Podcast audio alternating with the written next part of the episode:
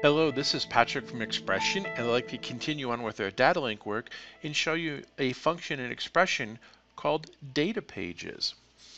If you look at the scene I have on my uh, viewport here, it's basically a simple lower third and I've got a field for a note. And if you notice then down in the object tree there is a text object called note.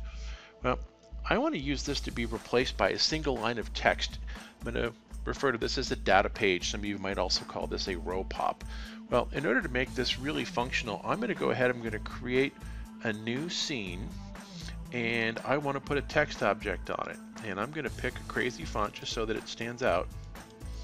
And I'm going to come into that text object and I'm going to put some fake text here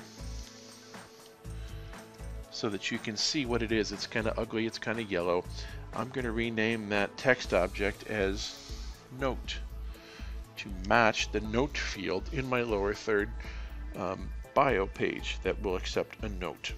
Now I've got that together and again you can see that this is big ugly yellow text. You can see that my bio with note only is a nice white italic font.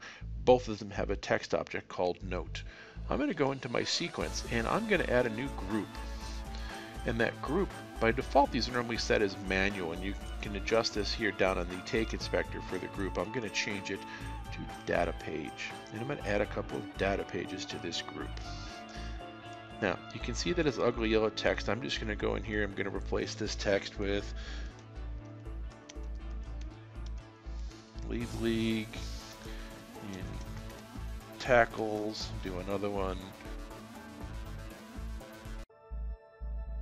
leads league in catches and just to be silly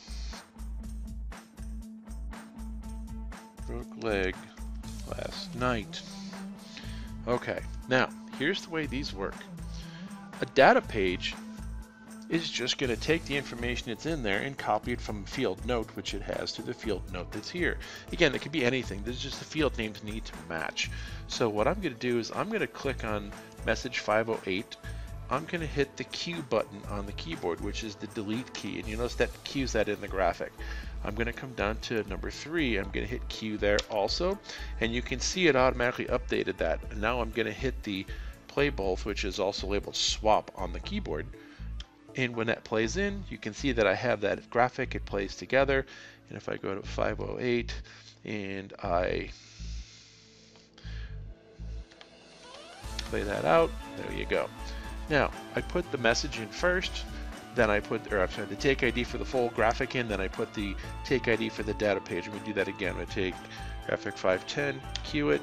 I wanna put in data page two, cue it, and you see those two graphics go together. I'm going to play the pair and then 510 play them out. Well, you saw me bring in the full graphic and the data page. Well, what if I were to do it the other way? So I'm going to put 4Q and then 504Q and then play the two of them together. And now what I've got is I put the data page or row pop first and then the graphic that it's going to associate with. So what I'm showing you is I could do this in either order and I have a way to do what most people like to call row pop. We just call them data pages.